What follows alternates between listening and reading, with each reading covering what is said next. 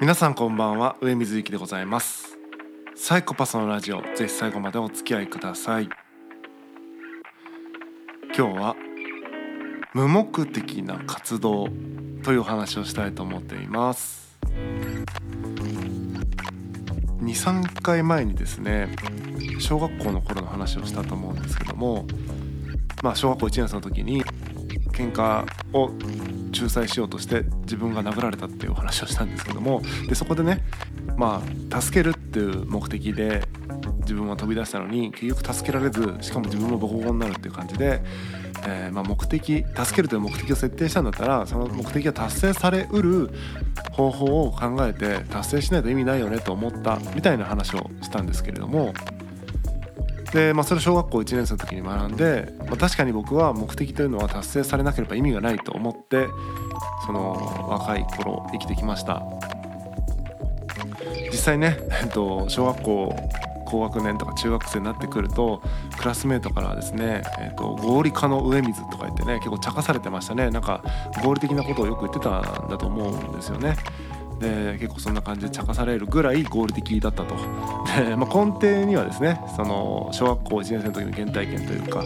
ま、目的がそれならそれが達成されうる最も合理的な方法を取るべきだみたいな考えが染みついていてそのように行動するようになっていた、まあ、ある種の完璧主義に、えー、みたいなところにもつながっていたような気もします。まあ、そんな感じの性格というか、えー、考え方をしていたので何事もこう説明可能なというかうん筋道が通っていないとダメだと別にそれが必ずしも褒められることじゃなかったとしてもちゃんと理屈を通してというかねこうこうこういうロジックでそうしてるんですっていうことが説明可能な状態に自分を置いていたなというふうに思います。でそのままそうですね高校3年生とかになって僕はまあ高校時代ずっとあんまり学校にも行かずバンド活動をしてたような人間ですのでもう本当にギリギリ出席日数が足りてるか足りてないかみたいなところで卒業なんとかできるみたいなレベル感だったんですけども、まあ、3年生の秋とかになるとみんなね受験をしたり就活をしたりとかしてたわけですね。で僕はそこに何というか全く空気も読まずというかどうしてその大学を受験するのみたいなことをですね、えー、みんなに問いかけて回ってすごく嫌がられたという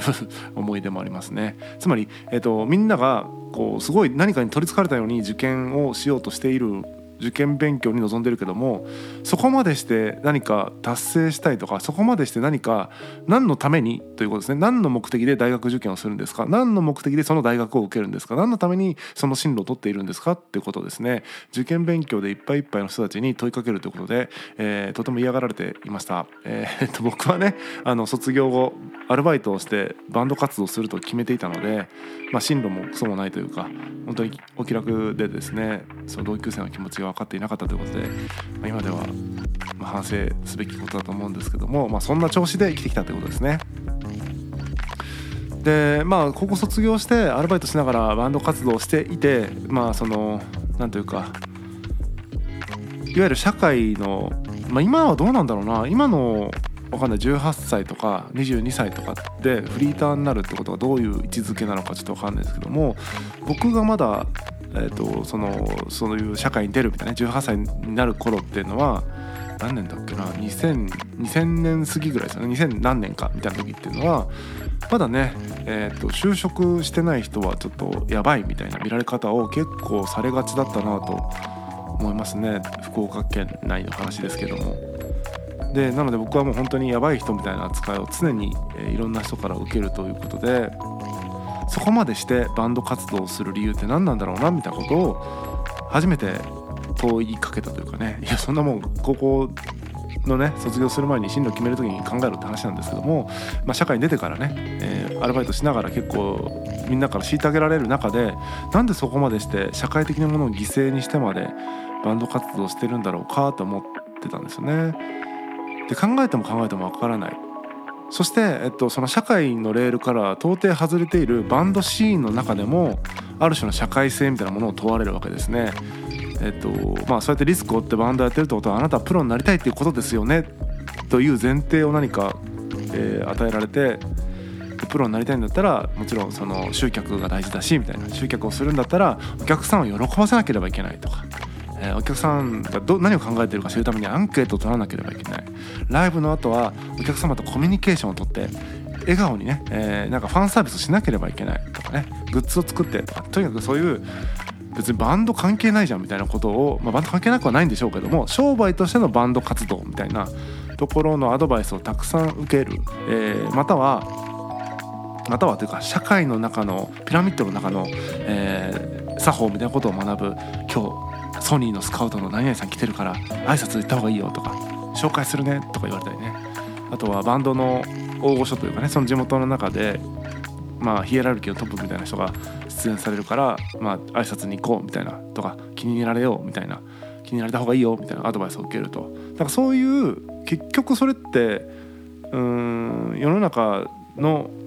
表舞台というかレールの上でも行われてることをなぜこの地下で同じようにやってるんだろうみたいな人たちを見て僕はそういうアドバイスを受けるたびに違うなってこう思っていたんですよね。でも違うなって思っているんだけれどもじゃあじゃあ自分は何なのっていうじゃあ自分は何を目的にしてある種社会的に虐げられながらバンド活動してるんですかみたいなことを、だから裏から表からどっちからもですね、うん、問わ問われてきたというか、うん、自分に問わざるを得なくなってきたっていう状況がありました。で、まあ、先ほども話しましたけどもその小学校1年生以降は目的は達成されなければ意味がないと言っておきながら自分がバンド活動をしている目的がよく分かっていない。何でやってるんだろうか。何でやってるか分かんないんだけども続けてしまうというかやめたくないというかなんかそういう気持ちがとてもあった。で25歳ぐらいまで結局なっちゃったのかな。でその時に一つ結論が出たのは、まあ、大した目的ないなっていうね。なんか音楽が好きだからみたいな言葉では片付かないというかね。別に音楽が好きかっていうと別に音楽が好きな人ほど音楽を聴いてないし、うん、なんかね音楽が好きな人ほど練習をしてるわけでもないしって思うからなんかそういう超絶それが好きだからやってるんです。まあ目的はないけど好きなんでとも言えないというかなんかわかんないけど続けてますと。なんかわかんないけど続くんですというか何か分かんないけどやめられないんですみたいなね。ある種の中毒とかある種の依存に近いのかもしれないですけども依存に目的がありますかっていうと、まあ、目的もクソもないよねっていう気もするのでまあ初めてねえーと、その10代の頃学生生活を終えてね社会人になって社会人になったんだけども虐げられながらもなぜかその虐げられないルートに入ろうとしない自分なぜなぜなぜと思ってたけども大した目的はなかったということに気づいた。まあ、その時に絶望というよりはなんかすっきりしたんですよね。その小1の体験以降目的を持ちそして目的が達成されなければいけないっていうある種とてもこうストロングスタイルな思考だったのがそっか目的ってなくても人間って何かできるんだなっていうことを身をもって知ったというかましてやいろんなものを犠牲にしながらやっていると。ここまでリスクを負ってここまで犠牲にしながら大した目的もないのにやっているってあ人間って面白いなみたいな感じで自分の中のそういう二面性みたいなねその目的に対してすごくストイックだみたいなところと無目的であるんだがめちゃくちゃ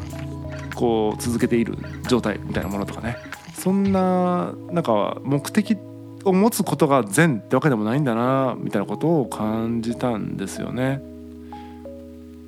まあ、だから何なんだって話なんですけども、まあ、前回ね前回というかその小1の体験の話をした時に、まあ、目的が達成されなければ意味がないみたいな言い方をしたので、えー、今もそういうふうに思っているかというとそうではないよという、まあ、お話でした。まあ、無目的でもいいんだみたいなことをですね気づいたエピソードでございます。で次回はですねその小1の体験からずっと目的にストイックに、えー、向き合ってきたっていう向き合ってきたというか目的ファーストみたいな感じで考えてきた自分とそして実はいろいろリスクを負って音楽活動をしていたがそれはかなり無目的だったというこの2つの体験を通じてまあ、現現代のというか、えっと、今現在の、えー、自分の認識に近づいていくわけですけどもその話はですねまた次回しようかなというふうに思います。本日は以上です。またお会いしましょう。さようなら。